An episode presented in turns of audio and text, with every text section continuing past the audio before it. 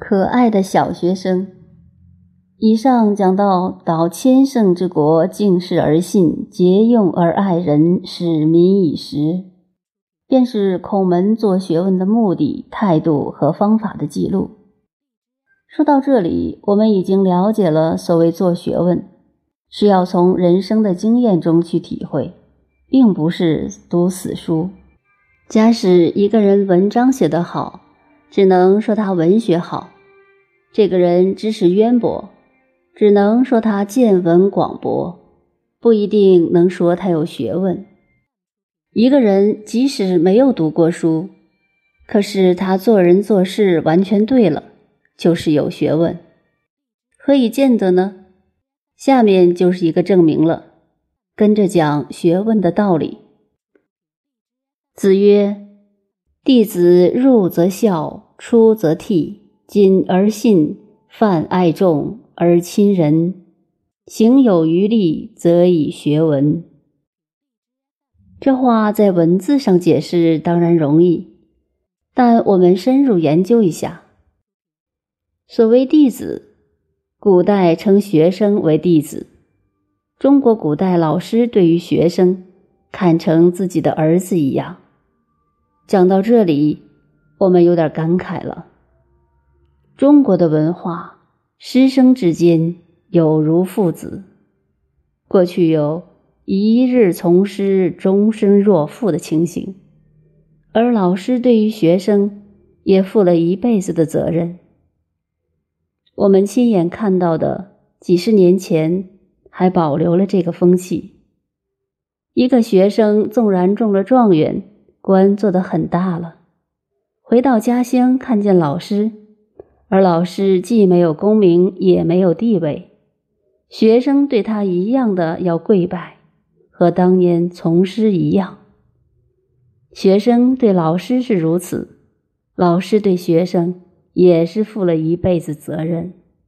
举个特殊的例子来说，我们很明显的看到明朝的方孝孺，后来永乐帝要杀他的时候，他为了要做忠臣，不怕死。他说：“充其量灭我的九族，而永乐偏偏要杀他的十族，加上的一族就是他老师的家族，认为老师没有教好。从这件事情，我们可看出过去中国文化中的一种精神，那就是师道精神。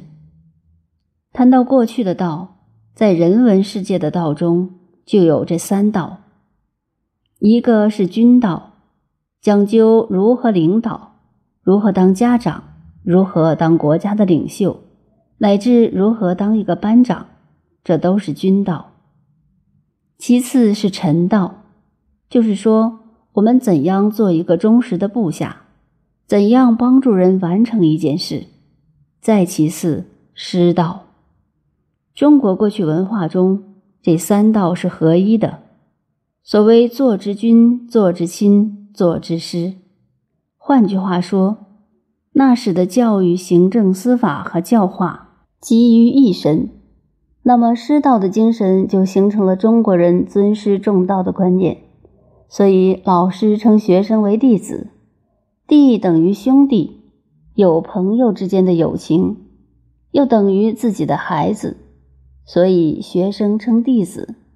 再传称门人，这个观念和习惯是这样来的。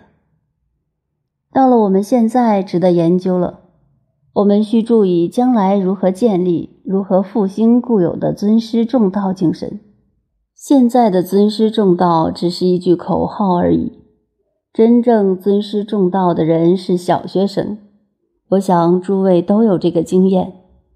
我们的孩子如果在小学念书，回来就开口，老师怎么说的？闭口，老师怎么说的？几年前教师节的时候，孩子回家要敬诗金，说给他五十元，孩子一定说不行，这是要敬老师的，要一百元。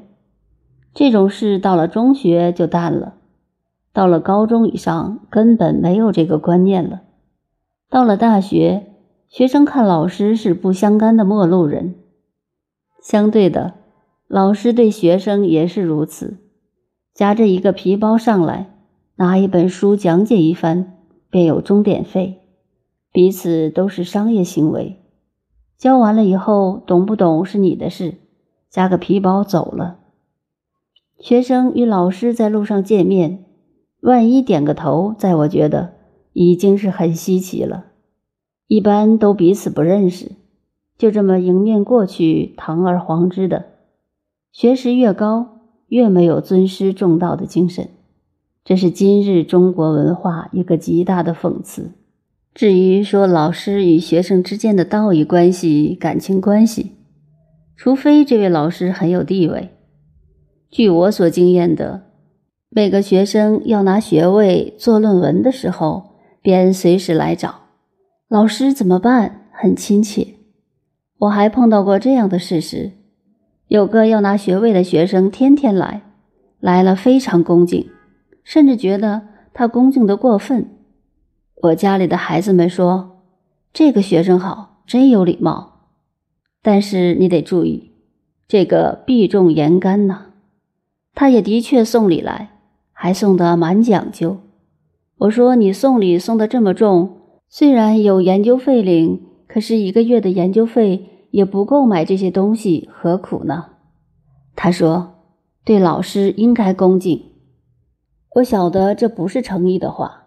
因为他的言语太恭敬、太甜了，巧言令色、避重言干是靠不住的。结果毕了业以后，连影子都看不见了。这就是现在中国文化的怪现象，是文化道德的普遍事实。国民道德的修养从教育界开始，是应该彻底研究的。所以我在这里要讲到师生的道理。